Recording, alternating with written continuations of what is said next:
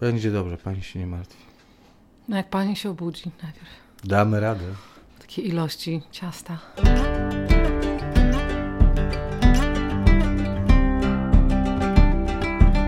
Naturalnie o ogrodach, odcinek 98.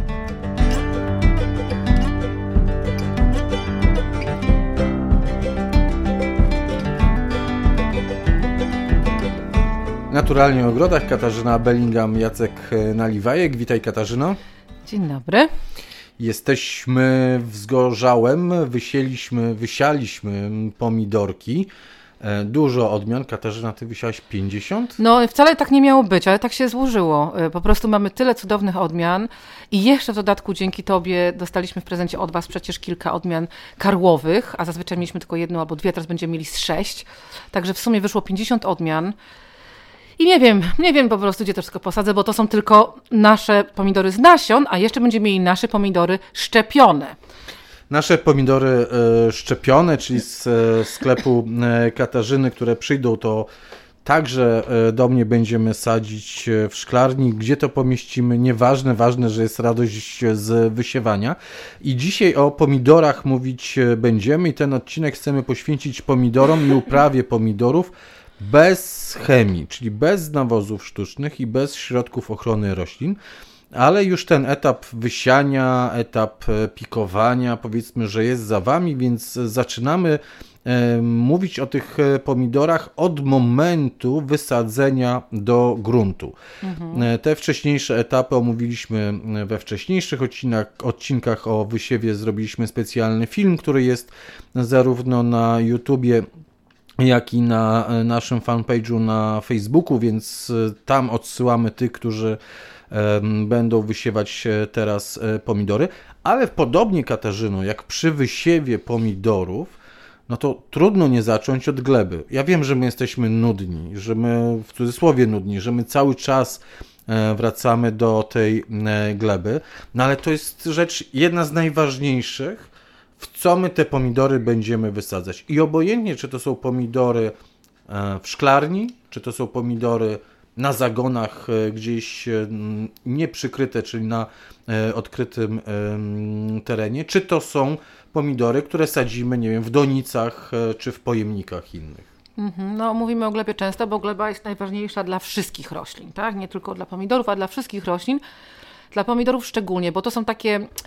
To są takie unikaty. Pomimo tego, że pomidory są właściwie z gorących krajów, ponieważ pochodzą z środkowej Ameryki, no dosyć gorąco tam jest, to nie jest tak jak z większością roślin, które pochodzi z takich gorących krajów, nie lubią y, przesuszenia.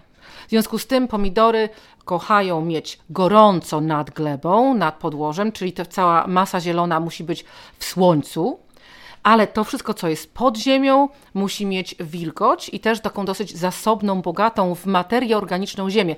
Oczywiście ziemia bogata w materię organiczną oznaczać będzie ziemię, która fantastycznie zatrzymuje wilgoć. Mhm.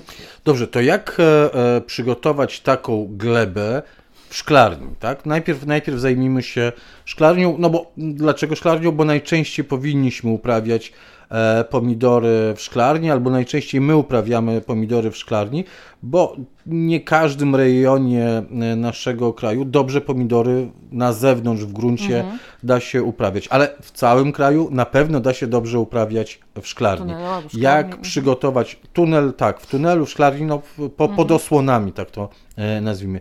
Jak dobrze przygotować tę glebę e, do uprawy e, pomidorów w szklarni pod, e, pod osłonami? Przede wszystkim e, co roku, bo jeżeli będziecie robili to w ten sposób, jak zaraz Wam powiemy, to nie ma potrzeby wymiany gleby, bo ona będzie żywa, zdrowa i nie będzie ym, taka problematyczna jak w tradycyjnych ogrodach, tradycyjnych szklarniach, gdzie cały czas trzeba by było co roku wymieniać podłoże, bo jakieś choroby były.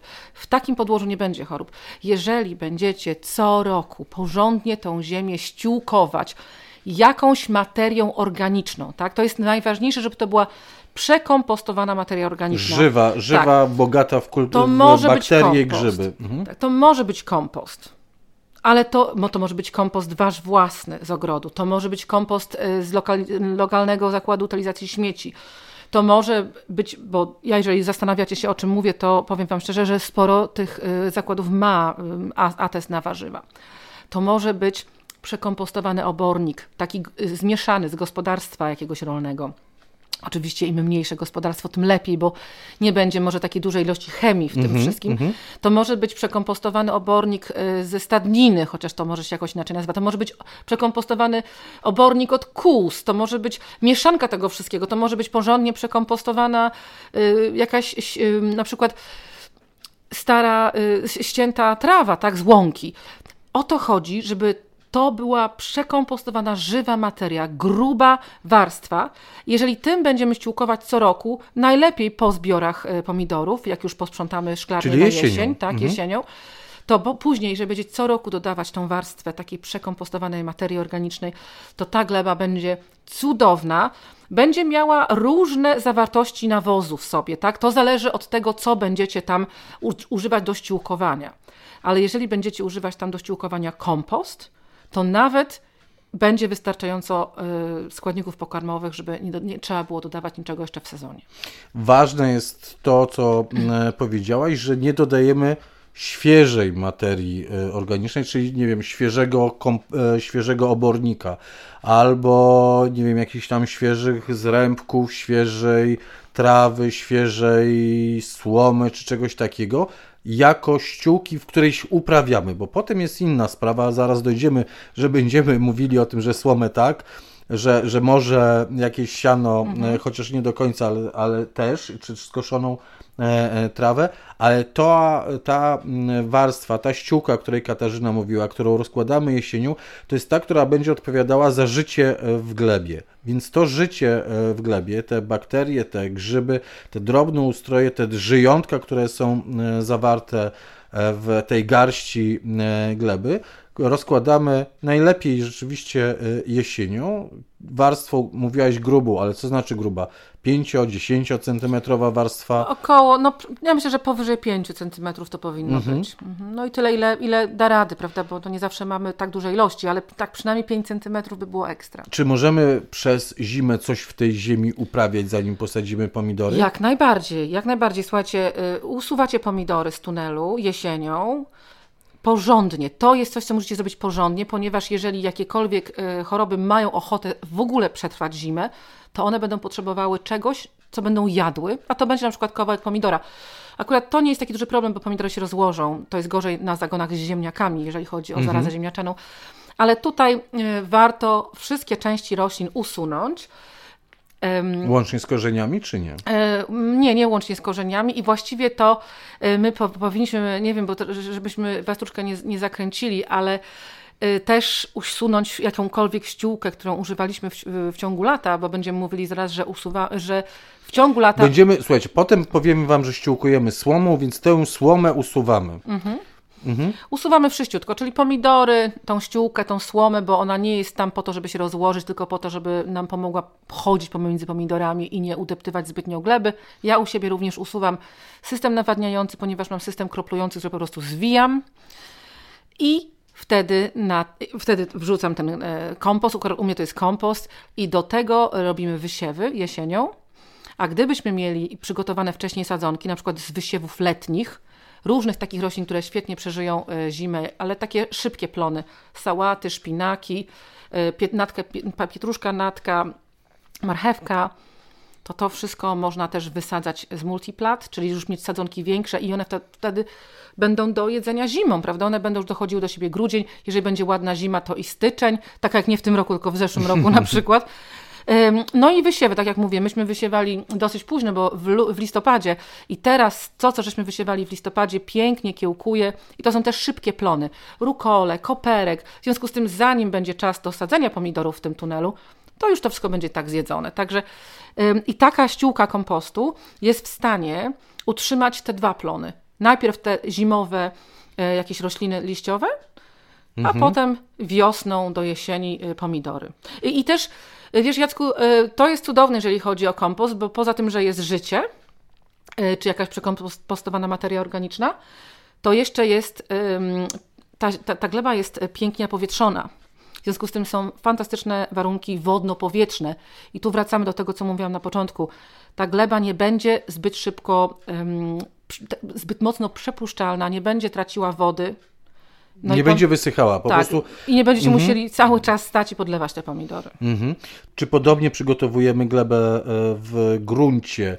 E, do uprawy pomidorów w gruncie poza osłonami? Jak najbardziej, mhm. tak, jak najbardziej. Jak myślę o takim zagonie, czy w środku, w tunelu, czy na zewnątrz w ogrodzie, dla pomidorów, to szczerze mówiąc nie różni się to tak y, niczym od innych moich zagonów. Nawet moje, zago moje zagony na dalie, pod dalie są identyczne. Gruba ściółka przekompostowanego materiału. U mnie akurat y, może to też być przekompostowany obornik. Słuchajcie, to nie musi być tylko kompost. I, I, właśnie w to potem wiosną sadzimy sadzonki pomidorów, potem przycinamy sadzonki nad samą, nad samą ziemią, zostawiamy te korzenie, niech się rozkładają i e, ściółkujemy. Mhm. A choroby nie pozostaną? Nie, nie. Jeżeli to będzie tak ściółkowane kompostem, to choroby nie pozostaną. Dobrze, i potem e, przychodzimy do tego momentu, w którym e, sadzimy pomidory. Czy coś dajemy pod e, krzaczek? Bo niektórzy dają, wiesz, krowi placek, inni dają jakąś skórkę banana, jeszcze inni mówią, no to tam pokrzywę może dać albo coś innego. Dużo różnych jest tradycji, dużo różnych pomysłów. E, słuchajcie, ale tak naprawdę, jeżeli pomyślicie o tych wszystkich gadżetach, które, które, które ludzie zakopują z, e, z pomidorami, to jest nic innego jak to, co może być w takiej dobrze kompostowanej glebie, dobrze kompostowanym podłożu. Dlatego, bo jeżeli zakopujecie skórkę bananową, to macie nadzieję, że będzie tam dużo potasu.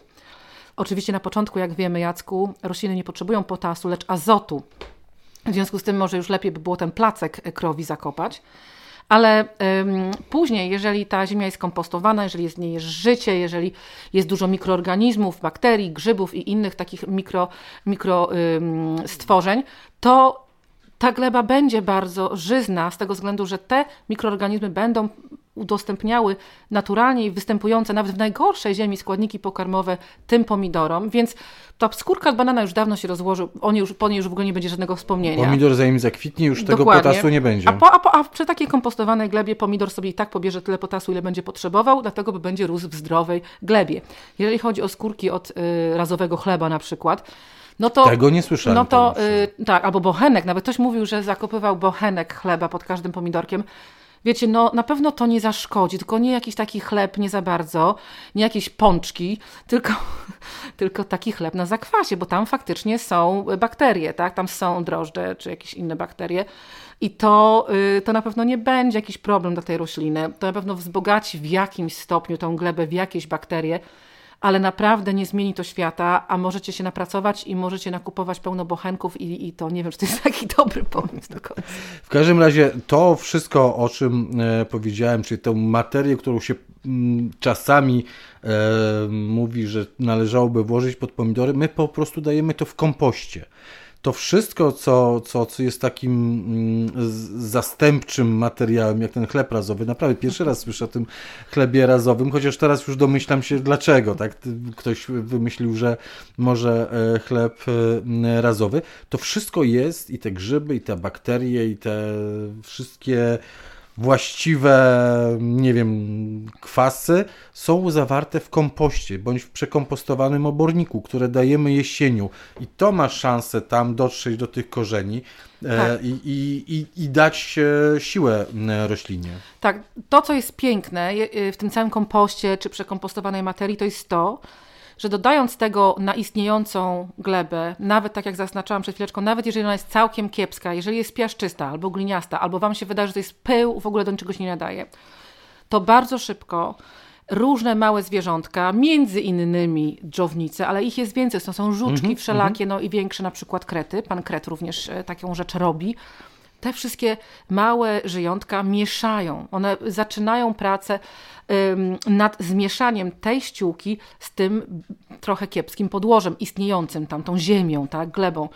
I dlatego nie martwcie się, że po sezonie, jak będziecie dosypywać więcej kompostu, to nagle ten kompost Wam się wysypie z rabaty, czy z zagonu, czy z tunelu na, na zewnątrz, bo te wszystkie ma, ma, małe stworzenia już dawno to prze, prze, prze, przetworzą, tak przerobią, przemieszają z tą glebą, która jest pod spodem i to zniknie i na górze nawet nie będziecie widzieli e, tego kompostu. To będzie tak przerobione.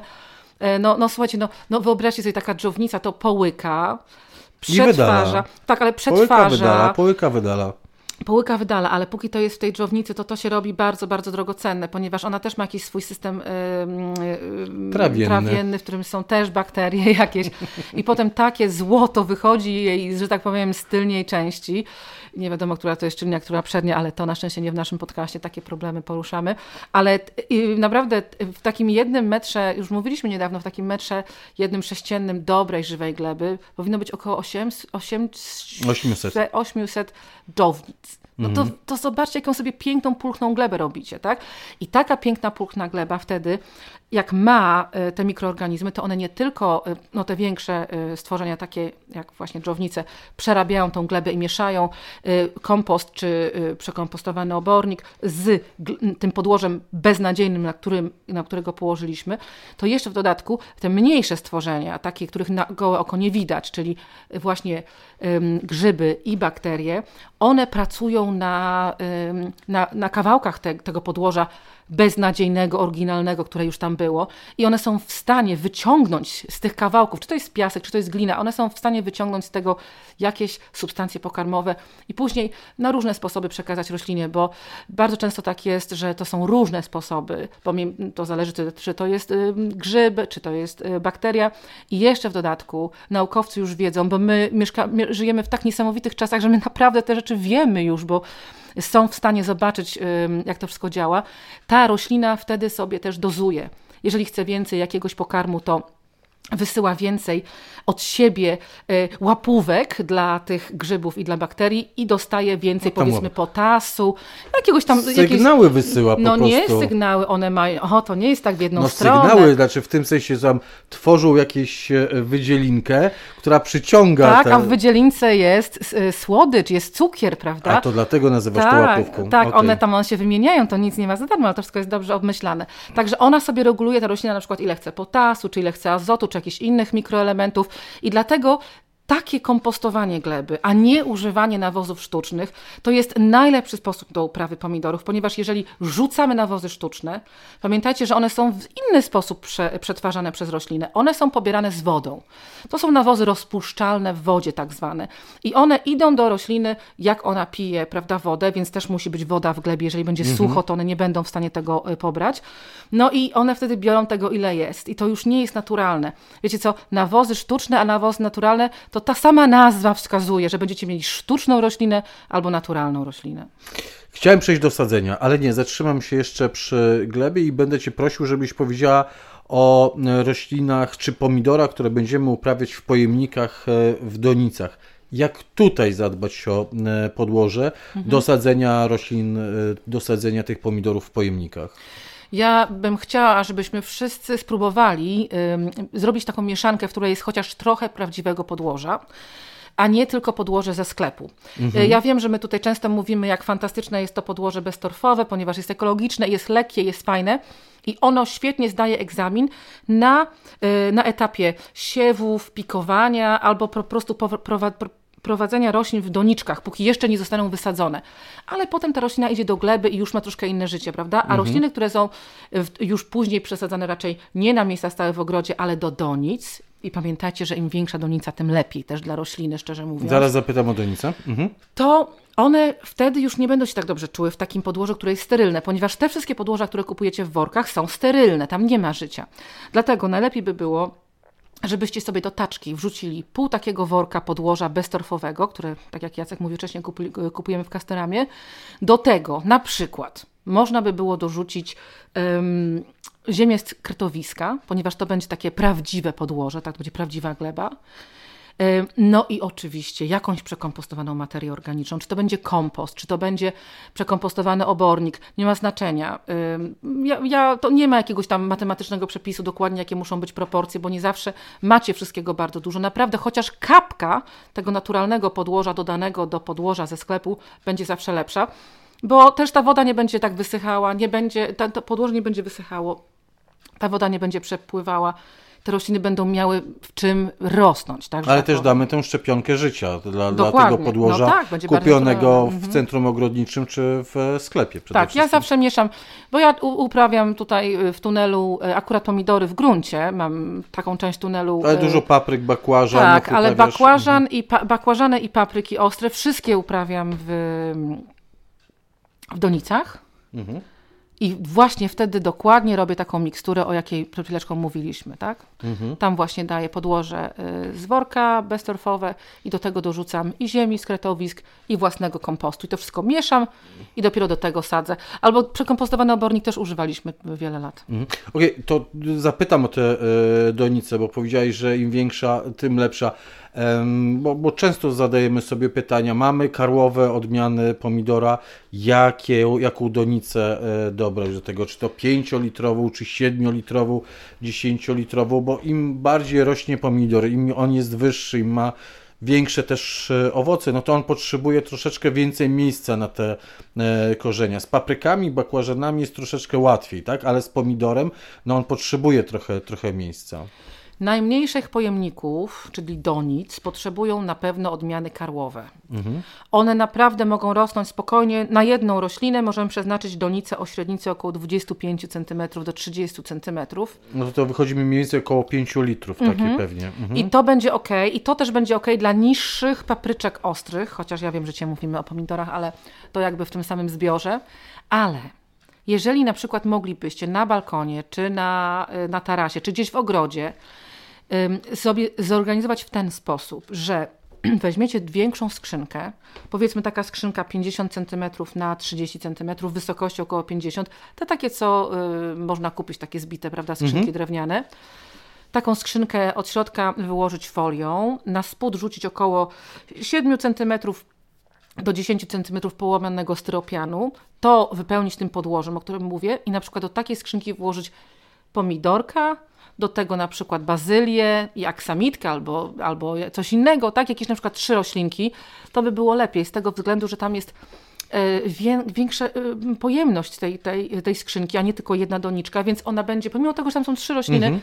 Ona jednak będzie lepiej działał ten taki mini ekosystem w, tym, w tej w tej No w tak, no bo podłożu. bazylia ma I trochę inny lepiej- system korzeniowy tak, od pomidora. i będzie lepiej zatrzymywało też, e, też wilgoć, więc lepiej jest zawsze to wsadzić w jakiejś takiej kompozycji niż pojedynczo, ale można zacząć dla karłowych od około takich właśnie pięciolitrowych doniczek. No a jeżeli macie, sadzicie w donicy pomidorki wysokie, czyli takie, które musicie y, prowadzić przy jakimś paliku, to wtedy jak już musicie, to y, koktajlowe, czyli te o tych mniejszy, mniejszym rozmiarze pomidorków. Mhm. Dobrze, to mamy już załatwioną e, glebę. Jak mówię, zawsze na początku będziemy mówić o glebie przy wielu, wielu e, uprawach, no bo od tego e, wychodzi ta e, witalność, ten wigor e, roślin, to zdrowie e, rośliny. Jeśli mówimy o pomidorach i o uprawie pomidorów bez e, chemii, no to od gleby musieliśmy to e, zacząć i w zasadzie Prawdę powiedziawszy, to moglibyśmy skończyć na glebie, bo to jest ta rzecz e, najważniejsza. Reszta, nazwijmy to dodatkami, które są równie pewnie istotne albo istotne są. I, I tymi dodatkami to będzie na przykład sposób sadzenia. Jak sadzić pomidory w ziemi? Wiadomo, że można je posadzić głębiej, chociaż uwaga, szczepione, te, które są szczepionymi, nie możemy posadzić głębiej, musimy posadzić no, maksymalnie na głębokość tego miejsca e, szczepienia. tak dosłownie kilka milimetrów nad y, powierzchnią podłoża, żeby było to miejsce szczepienia. No bo wiadomo, pomidory się, świetnie się ukorzeniają z każdej części swojego pędu i potem nie chcemy, żeby nam te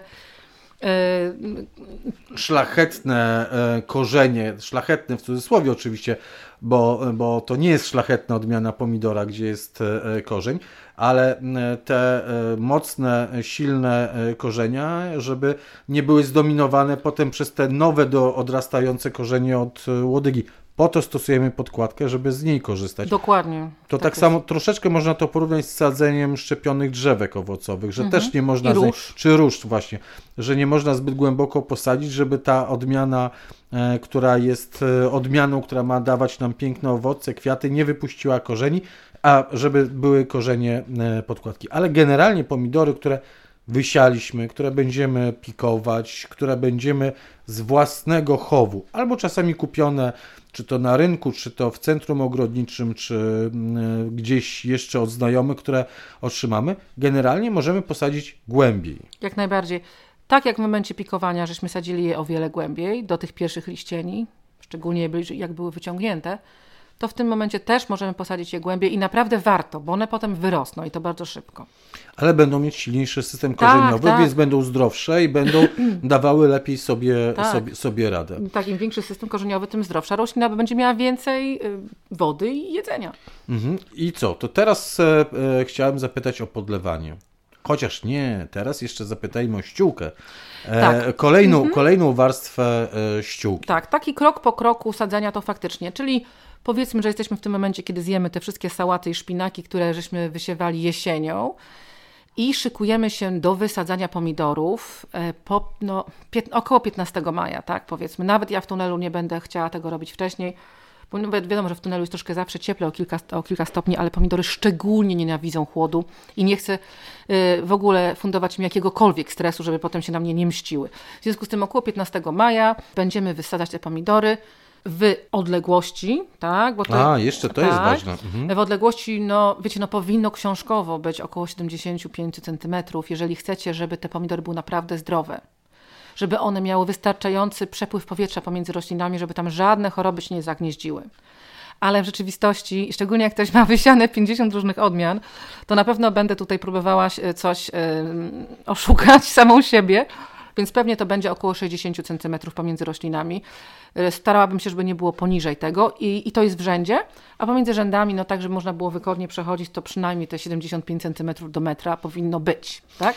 Tak, i ten rozstaw, o którym mówi e, Katarzyna, czyli nie schodźcie poniżej 60 e, centymetrów, to wyjaśniła właśnie, że powinien być przepływ powietrza, bo jak wiecie, choroby grzybowe głównie biorą się z wilgoci, tak? No bo grzybki mhm. się świetnie w tej wilgoci e, rozmnażają i przenoszą z kropelkami bardzo często e, mhm. właśnie takiego, taki, takiej wilgoci, taki, takiego deszczyku czy kropelki e, wody i z ciepła.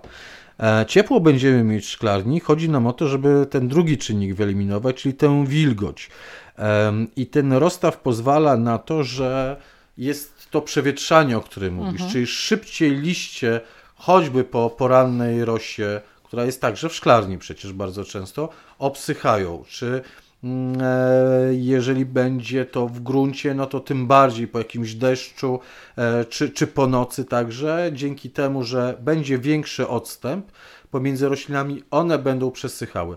Potem da to y, też efekt w tym, że nie wiem, będą lepiej się wybarwiać y, także owoce, ale na razie myślimy o tym, żeby właśnie te choroby grzybowe nie napadały na liście. To pierwsze tak. takie działanie to jest dobry, tak. dobra rozstawa roślin. Ja myślę, że właśnie teraz od momentu sadzenia będziemy często mówić o jak i co należy robić w różnych momentach uprawy pomidora, żeby właśnie nie dopuścić do rozwoju tych chorób grzybowych. I tak pierwszy krok to jest dobra rozstawa. Mhm. Później drugi krok według mnie to jest podlewanie. Mądre podlewanie i naprawdę podlewanie pomidorów powinno się odbywać wprost do podłoża. Dlatego jeżeli one są w doniczkach, to warto włożyć e, takie malutkie kroplownik tak, do każdej doniczki, albo no, jeżeli będziecie podlewać z konewki, to bardzo się staracie, żeby to szło tylko i wyłącznie do doniczki, a na żadne liście. Ja u siebie w tunelu po posadzeniu właśnie rozkładam to e, podlewanie, linię kroplującą. Linię kroplującą. I kolejna rzecz, która też e, ma kilka funkcji, ale między innymi zatrzymywanie wilgoci nad ziemią, tam, ta, bo ta linia kroplująca będzie pod tym, tak? to jest właśnie ta ściółka ze słomy. Tylko to nie jest e, taka, to nie jest taka ściółka, o której zawsze mówimy, że to się ściółkuje i zostawia na lata na glebie.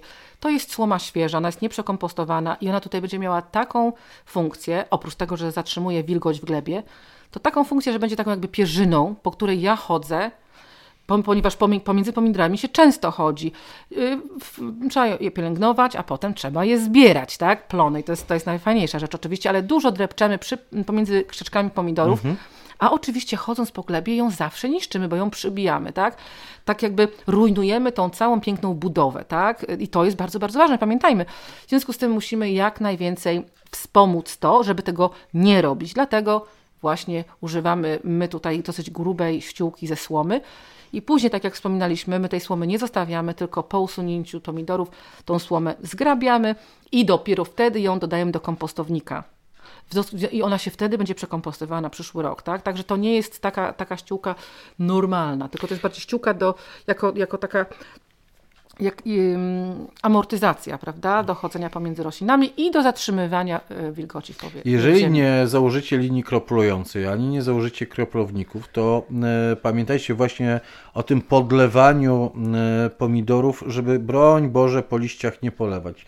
Starać się właśnie omijać liście, co nie jest rzeczą łatwą, bo przecież pomidory bardzo często mają te pierwsze liście, które wyginają się w dół i dotykają niemalże tego e, podłoża, dotykają tej ziemi. Ta słoma też będzie chroniła te liście mhm. przed tym stykiem. Tak, tą słomę warto dać, nawet jeżeli nie macie linii kroplującej, to jak najbardziej też warto dać, mhm. bo wtedy podlewacie z konewki tam gdzieś pomiędzy słomę i to też nie paruje na liście. Nie paruje nie na liście, mniej pryska na te liście i liście też nie mają styczności z tą z wilgotną glebą, tak. glebą, tak? No a wiadomo, wilgotna, wilgoć, wilgoć to, to jest e, ryzyko e, chorób e, grzybowych. E, rosną nam pomidory, no to pani Katarzyno, to trzeba by czymś chyba zasilić. Będziemy coś nawozić, czy nie będziemy nawozić tych pomidorów? To znaczy przede wszystkim w tym momencie, od samego początku, słuchajcie, prowadźcie te pomidory już odpowiednio. A, tak? To jest ważne, jeszcze? bo one nawet na takim malutkim stadium, jak są dosłownie mają po 15-20 cm, one już wypuszczają boczne pędy. W kącikach tak. E, liści pojawiają się nowe takie e, zawiązki, wierzchołki e, wzrostu, takie boczne i tam się tworzy drugi, trzeci, czwarty, piąty, szósty pęd, jeśli nie będziecie tak. tego usuwali. Tak, roślina chce być takim krzaczorem, a wy chcecie, żeby tylko miała jeden główny pęd oryginalny i na tym pędzie będziecie mieli dopiero no, mm, grona, grona kwiatów, a potem pomidorów, tak? I mhm. to jest mhm. bardzo ważne.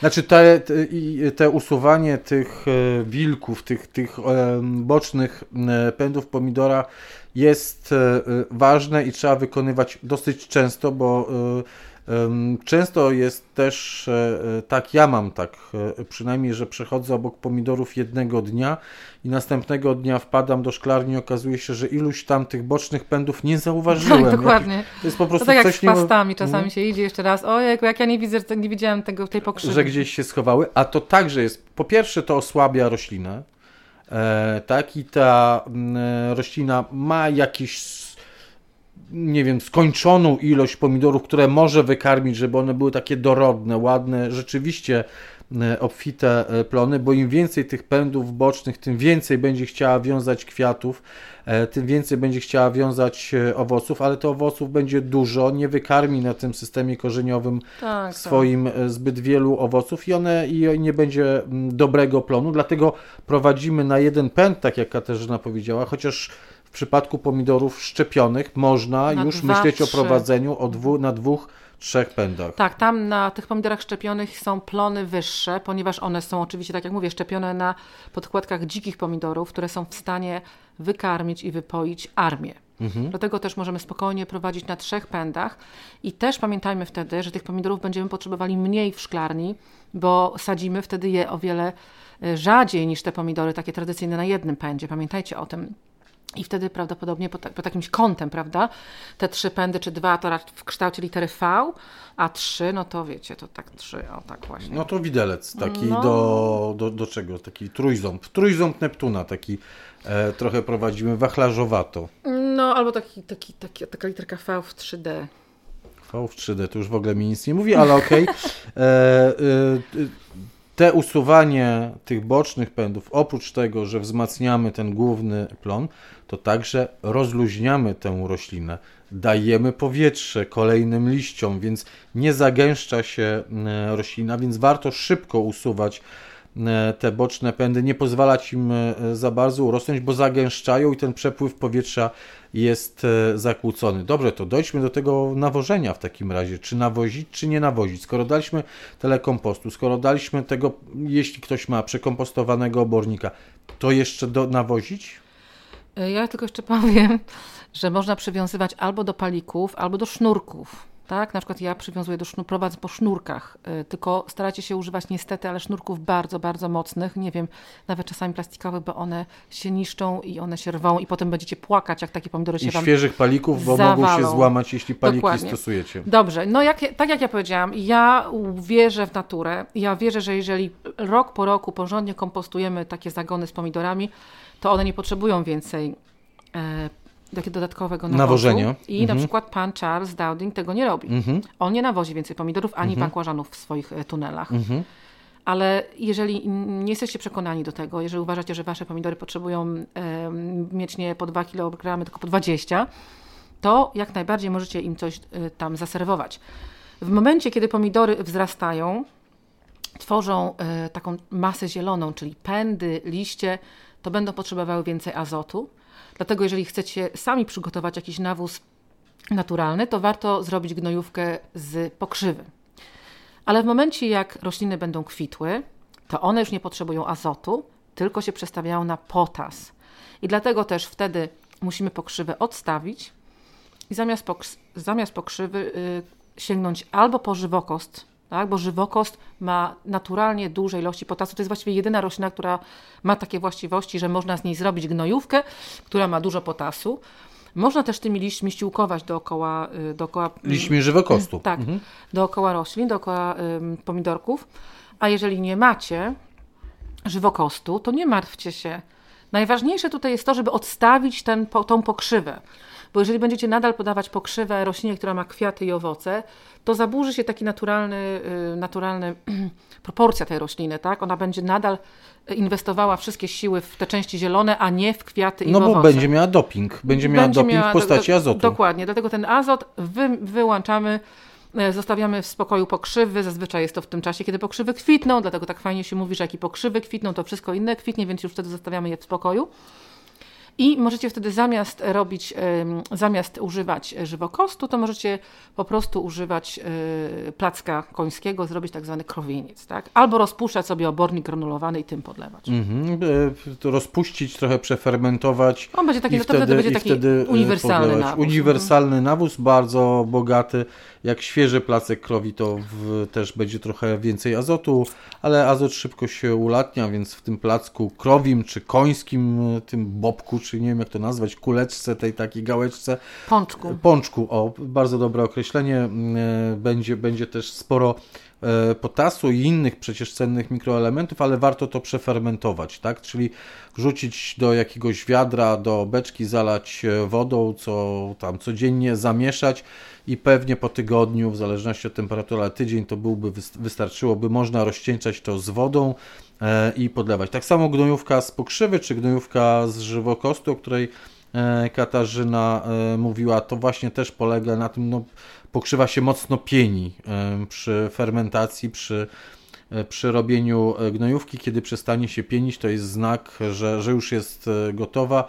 Żywokost nie pieni się, bo tam nie ma azotu za dużo, więc on się nie pieni, on, on ładnie po Ładnie prostu pachnie. fermentuje. Nie, żywokost bardzo ładnie pachnie w przeciwieństwie do pokrzywy. Bo pokrzywa ma ten azot i ten azot, wiesz, tak, tak daje. To, to azot daje. Jak nie będziecie, słuchajcie, tam za bardzo mieszać w tym, to nie będzie w ogóle pachniało. Ja kiedyś spotkałem się z pytaniem, a czy można by było robić gnojówkę z skórek od e, banana?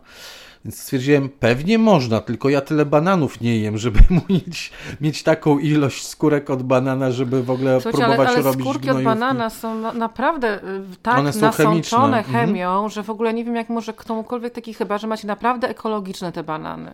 No, są bio No tak, sprzedawane. no, są, są bio no. sprzedawane, tylko ja nie wiem, nie, nie wiem ile musiałbym zjeść tych bananów, żeby robić e, gnojówkę z bananów, ale jak ktoś ma dostęp do e, skórek bio, to bardzo proszę. Ale nie martwcie się tym, jeżeli, y, jeżeli nie macie dostępu do żywokostu, czy lekarskiego, czy rosyjskiego, ale macie zdrową, żywą glebę, jeżeli używacie tego kompostu, to podlewanie, y, w ogóle dodawanie żadnego nawozu, tak jak mówię, nie jest moim zdaniem konieczne, ale jeżeli macie jeszcze jakąś taką ym, ochotę, to podlewanie takim albo, albo gnojówką z obornika, albo z rozpuszczonego obornika granulowanego w wodzie, albo nawozy naturalne z hodowli dżownic.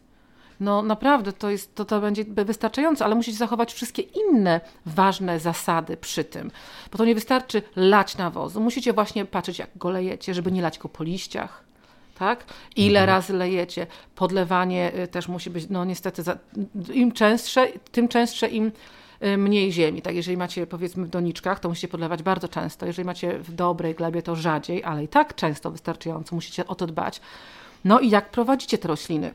Jeżeli ja widziałam nie raz, nie dwa, że te po prostu szklarnie były całkowicie, to był burz, tak? Całkowicie zarośnięte.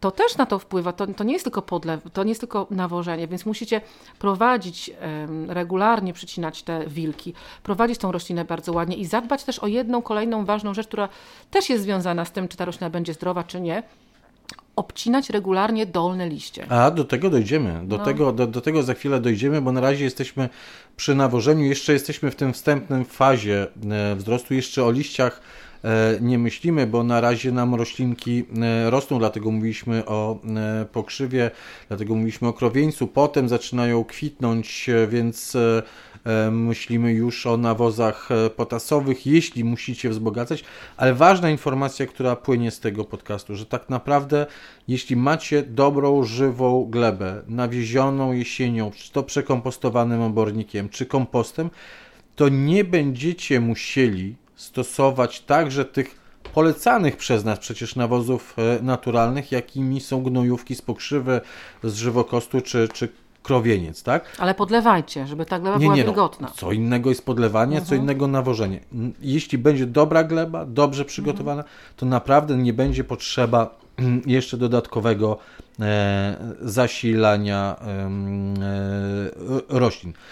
Mówisz o obcinaniu e, dolnych e, liści, ale to się wiąże właśnie z tym wszystkim, o czym, o czym myślimy, a chciałem jeszcze tylko powiedzieć, bo łatwiej jest to zachować w przypadku e, roślin, które rosną gdzieś w gruncie, e, poza osłonami albo e, w donicach. Ważna rzecz dla wszystkich, którzy będą uprawiać pomidory, czy to w szklarni, czy to w tunelu. Te pomieszczenia, ten tunel, ta szklarnia musi być wietrzona. Tak. No po to my mówimy o tym, że rozstawa odpowiednia żeby był przewiew, przewiew powietrza, no ale jeśli tylko będą przednie drzwi otwarte e, w szklarni, to nie będzie przewiewu. To mhm. niestety nie.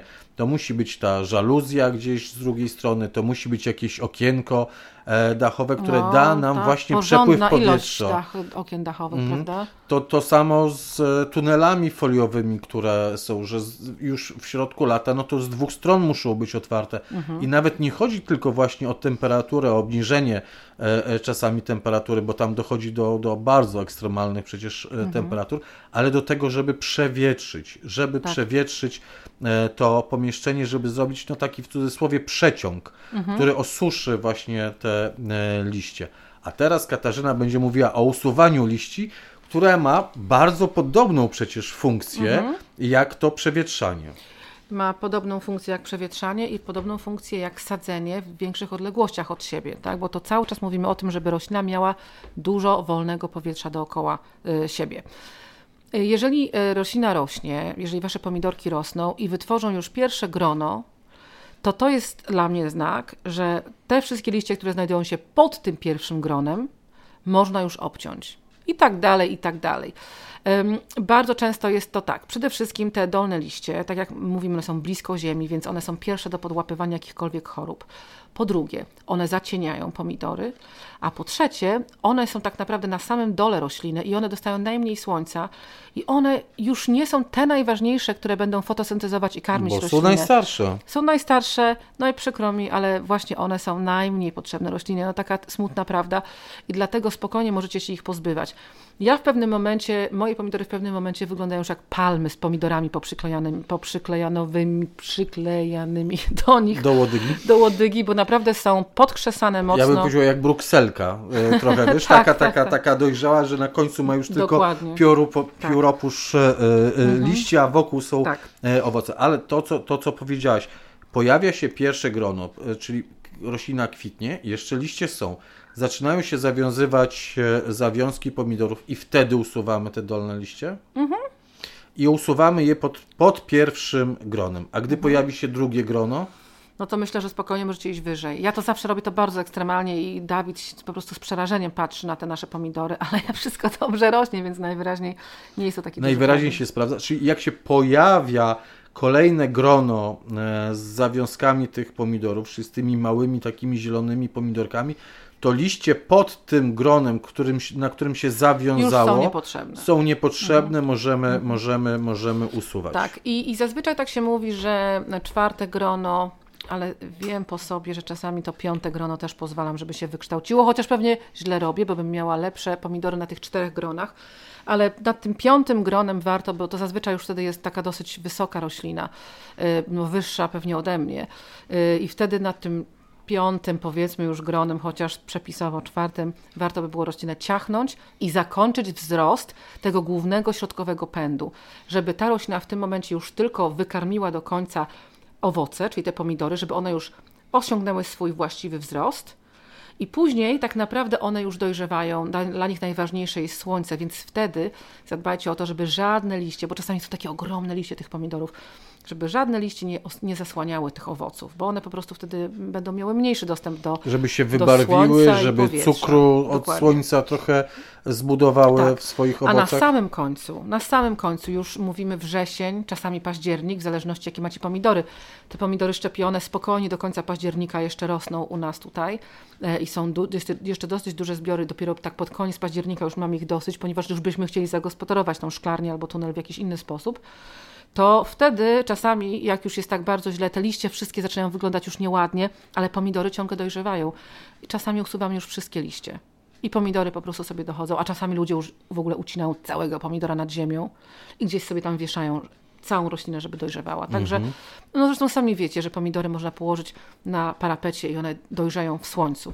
Te liście na samym końcu już są zupełnie niepotrzebne. Taką najgroźniejszą chorobą yy, pomidorów to jest zaraza ziemniaczana. Oczywiście jest wiele tam e, innych e, e, drobniejszych chorób. Ktoś mnie pytał o takie zasychanie pomidorów związane z, z brakiem wapnia. Ale to jest związane tak? z brakiem wody. E, tak, z brakiem, z brakiem tak. wody, e, umiejętność podlewania, żeby pomidory nie pękały. To jest też właśnie takie, że pozwalamy najpierw, żeby rośliny przeschły, czyli nie podlewamy równo, a potem pach, dostarczamy dużą ilość e, wody i, i pomidory e, pękają wówczas. Albo arbuzy. Albo, o, arbuzy, dobrze, ale dzisiaj o pomidorach, ale to okej, okay, zapamiętam, e, e, zapamiętam to. E, więc to jest, e, to, to są te, ale tą najgroźniejszą chorobą to jest zaraza ziemniaczana. Mhm.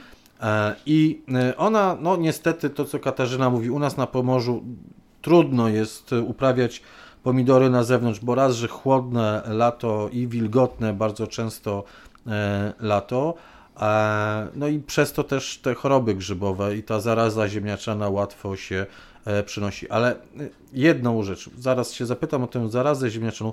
Jedno jest pewne, jeśli uprawiacie w ogrodzie e, ziemniaki, to nie pomidory wówczas.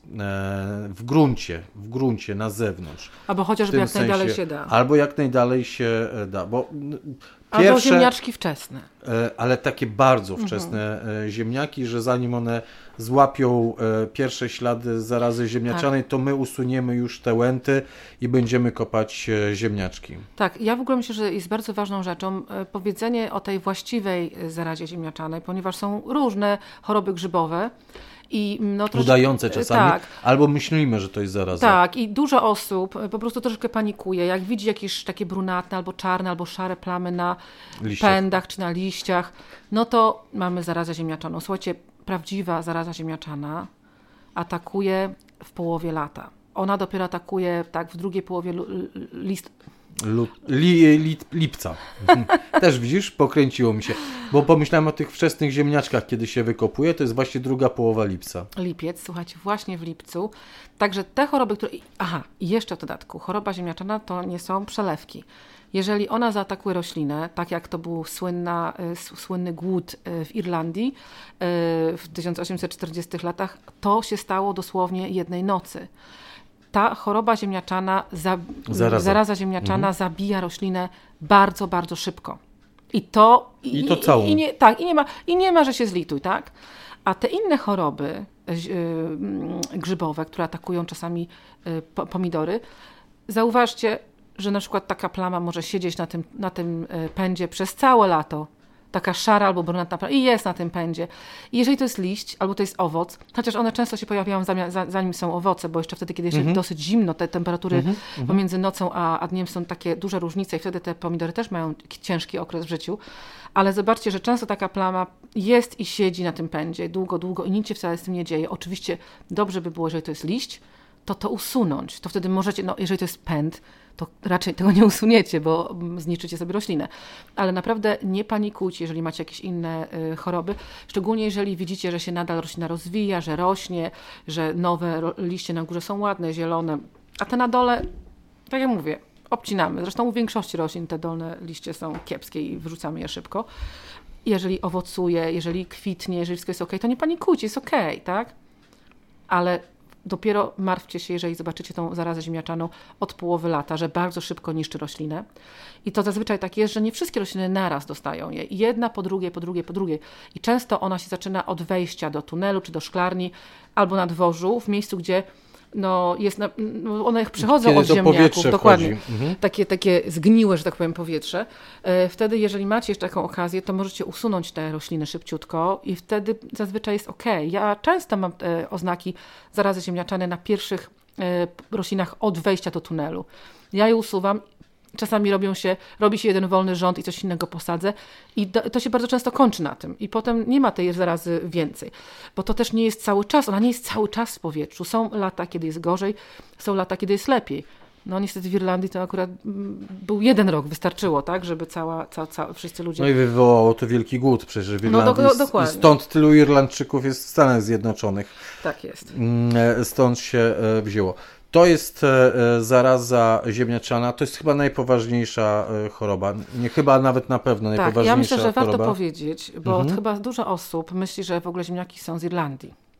To jest bardzo. Skąd? No, ja bardzo. Ja, się, ja się z tym często spotkałam do tego stopnia, że ostatnio oglądałam z Albertem program y, z, z geografii o y, warzywach w Anglii i pani, która prowadziła ten program, była bardzo zdziwiona, że ziemniaki nie są z Irlandii. Tak, także oczywiście ziemniaki są z południowej i środkowej Ameryki, a z Irlandią się kojarzą przez tą wielką, wielki głód. To widzisz, to poziom edukacji w Wielkiej Brytanii jest taki. Każdy Polak wie, że to nie są e, tylko, że e, pery pochodzą z Poznańskiego albo z, albo, z al, albo z Podlasia, a nie tam z jakiejś Irlandii. No przecież my mamy tutaj na Pomorzu przecież znakomite ziemniaki na frytki ziemniaki przerabiane. pochodzą ze środkowej Ameryki. Ale co ty? Ale co ty, no co ty takie rzeczy? Przeczytaj książki. Dobrze, koniec żartów. E, słuchajcie, bo dochodzimy też do ważnej sprawy, o której nie powiedzieliśmy, którą przeoczyliśmy, a może zostawiliśmy na koniec, e, właśnie żeby e, powiedzieć o roślinach towarzyszących pomidorom w uprawie. To znaczy, oczywiście możecie uprawiać pośród pomidorów wszystko, co tam Wam wpadnie do głowy, no prawie wszystko. Na pewno sałatę e, możecie uprawiać, ale dwie rośliny zachęcamy do tego, żeby uprawiać razem z pomidorami. E, dwie rośliny, które ja już wysiałem, chociaż nie, jeszcze jedną wysieję w tym tygodniu. Jedną już wysiałem, czy ja bazylię. Ja bazylię już wysiałem i mam skiełkowała, już mi bazylia pięknie idzie w górę, ale druga, którą będę wysiewał za chwilę, to jest taksamitka, którą będę wysiewał e, w tym tygodniu. Jeszcze, jeszcze nie zdążyłem e, wysiać. Te dwie rośliny zachęcamy do tego, żebyście uprawiali E, czy to w szklarni, czy to w tunelu, czy na zagonie z pomidorami. Już Katarzyna powiedziała o tym, mówiąc o sadzeniu pomidorów w donicach, czy, czy w tej większej skrzynce. To właśnie mówiłaś o aksamitce, mówiłaś o, o, o bazylii. A dlaczego te dwie rośliny? Dlaczego o tych dwóch roślinach mówimy w sposób taki szczególny? I aksamitka, i bazylia, w związku z tym, że to są rośliny aromatyczne, może niekoniecznie aksamitkę jemy w sałatce, ale bazylia i aksamitka obie mają mocny zapach. Ach, jakże różny. Jakże różny. Ja szczerze mówiąc lubię jeden i drugi, ale ja jestem jakąś dziwną fanatyczką roślin. Słuchajcie, one, ten zapach odstrasza mszyce, ten zapach odstrasza różne szkodniki, które mhm. nas nękają, jeżeli chodzi o takie uprawy. Dodatkowo oczywiście aksamitka ma to do siebie, że ona odstrasza nicienie, tak? Ona, czy ona przywabia nicienie i później ona, ona chyba nie zabija. Ona ale... zwabia je do korzeni tak. i, te, i te nicienie żerują w korzeniach. Oszczędzając rośliny tak. obok. Akurat te nicienie, które są akurat dla tej rośliny wskazane, Tak. ponieważ w glebie są milion różnych nicieni i one są Dobre. i dobre, i złe, one są dobre dla kogoś, złe dla kogoś, może będą złe dla mnie, a dla Jacka dobre, wiecie, to dla każdego coś dobrego jest w glebie, ale akurat ten rodzaj nicieni, który nie jest za dobry dla pomidorów, jest tym rodzajem nicieni, który ma jakiś związek z, tym, z aksamitką, tak? Także aksamitka ma dwie funkcje, pod glebą i nad glebą. Um, bazylia ma funkcję odstraszającą. Poza tym bazylia świetnie rośnie z pomidorami, ponieważ wymagają identycznych warunków i glebowych, i powietrznych.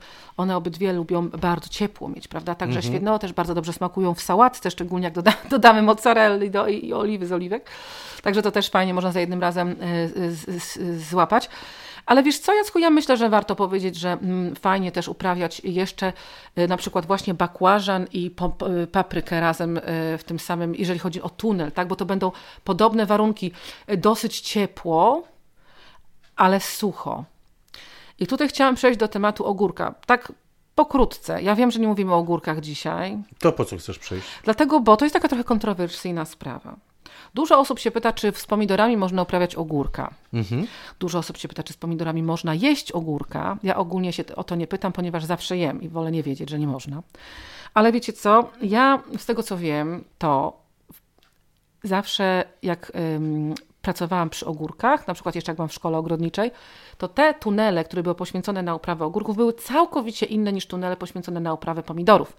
W pomidorach było sucho i gorąco, a w ogórkach było wilgotno i gorąco. Taka była różnica, e, pamiętam. Chociaż też jak się myśli, że nie powinno się polewać na, na, prawda, na liście ogórków, też jak się, jak się podlewa. No. Niemniej jednak ta atmosfera była tam tak upalna i, i wilgotna, że tam pracowaliśmy wręcz w strojach kąpielowych. Tak? Było parno, powiedzmy, było parno nie było przewietrzania do tego stopnia, że trzeba było przechodzić przez jakieś takie plandeki, jak się w ogóle wchodziło do takiego tunelu, prawda? I to, to, to nie było to jakoś zimą czy coś, tak? To był normalny czas. Także ym, teoretycznie jest tak, że one troszeczkę te warunki są inne dla nich. Ale powiem szczerze, że ja w zeszłym roku i zresztą wcześniej uprawiam tutaj u siebie na samym końcu tunelu zawsze kilka rządków tych ogórków takich pnących, sałatkowych, Szklarniowych szklarniowych takich. ale tych szczepionych. Mhm. I naprawdę nie ma żadnego problemu, jak one rosną razem. Wydaje mi się, że to, że to się odmiany zmieniają, one są troszkę bardziej takie tolerancyjne i odporne i może, no bo jak ktoś ma jedną szklarnię, no to musi pomieszać ogórka, y, prawda, takiego y, i pomidora. Poza tym ogórki, nawet jak w końcu dostaną jakieś choroby na liściach, to one tyle tych ogórków wyprodukują, że i tak będziecie mieli ich dosyć. To prawda. Mm, I jeszcze na już naprawdę samo e, zakończenie. Jest pytanie, że jeśli nie stosujemy środków e, chemicznej ochrony roślin, nie stosujemy środków chemicznych ochrony przed szkodnikami, no bo, bo nie mamy tych e, szkodników. Pomidory na szczęście są e, w miarę odporne na szkodniki. Tego, tego mączlika, tę mszycę pozbywamy się właśnie bazylią, e, którą sadzimy gdzieś e, pomiędzy e, tymi roślinami. Przechodząc, potrącamy te liście i, i dzięki temu uwalniamy aromat, czy to z aksamitki, czy to mm, z bazylii. To czy w takim razie powinniśmy w jakiś sposób dezynfekować szklarnię po uprawie, żeby nie wiem, coś się nie przynosiło, Właśnie coś nie było? Właśnie mi się przypomniało, że muszę umyć tu, tunel foliowy. Tak, nie dezynfikować, nie, ale utrzymywać w czystości.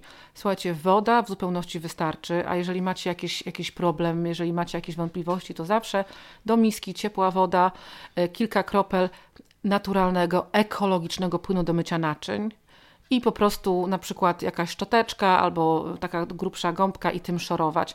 Ale świetnie nadają się do tego myjki pod ciśnieniem. Ja właśnie teraz mi się to przypomniało, że miałam ym, wymyć elementy w tunelu taką myjką. Proszę zapisać czym prędzej w takim razie. A już kończymy, kończymy e, dzisiejsze nasze rozmowy na temat uprawy pomidorów e, bez chemii. E, Zapraszamy na najbliższego live'a w poniedziałek o godzinie 19 na naszym fanpage'u na e, Facebooku. Tam będziemy, jeszcze dodamy coś o pomidorach i uprawie Tak. e, pomidorów. Odpowiemy także chętnie na wszystkie Wasze pytania związane z pomidorami, z uprawą pomidorów i pozostałe pytania. Zapraszamy na nasz kanał na YouTubie, zapraszamy na vloga e, Katarzyny. Tak, ja właśnie mam y, na vlogu jeden odcinek z tunelu zeszłego roku. E, także możecie zobaczyć, jak to tam wyglądało w zeszłym roku, ale ogólnie też zapraszam do sklepu. Nie wiem, czy jeszcze jakieś pomidory zostały szczepione w tym sklepie, czy nie, ale możecie rzucić okiem. I jeszcze zapraszam do ogrodu latem. Sami przyjedźcie i zobaczcie, jak te pomidory rosną i jak to faktycznie można osiągnąć. No, od tylu lat już tutaj jesteśmy wzgorzałem i nigdy ani grama chemii, że to faktycznie działa, tak? że to nie są, nie są jakieś bójdy. No niestety bardzo dużo jest e, nacisk e, z firm, które produkują nawozy chemiczne, żebyście tego używali, no bo co innego mają zrobić. Przecież nie będą mówili wam, że lepiej uprawiać naturalnie, ale no sami pomyślcie, co jest lepsze i jeżeli nie wierzycie, przyjedźcie i sami na własne oczy zobaczcie, że to się da zrobić. Ja myślę, że ludzie wierzą, bo coraz więcej osób chce uprawiać właśnie jakiekolwiek warzywa i nie tylko warzywa, bo także byliny, krzewy, kwiaty, E, także jednoroczne, właśnie na e, naturalnych siedliskach, na siedliskach bez użycia e, środków chemicznych. Dziękuję Katarzyno. Dziękuję, bardzo naturalnie miły temat. O ogrodach Katarzy... Naturalnie o ogrodach Katarzyna Bellingham, Jacek Naliwajek. Do usłyszenia, do zobaczenia. Do usłyszenia.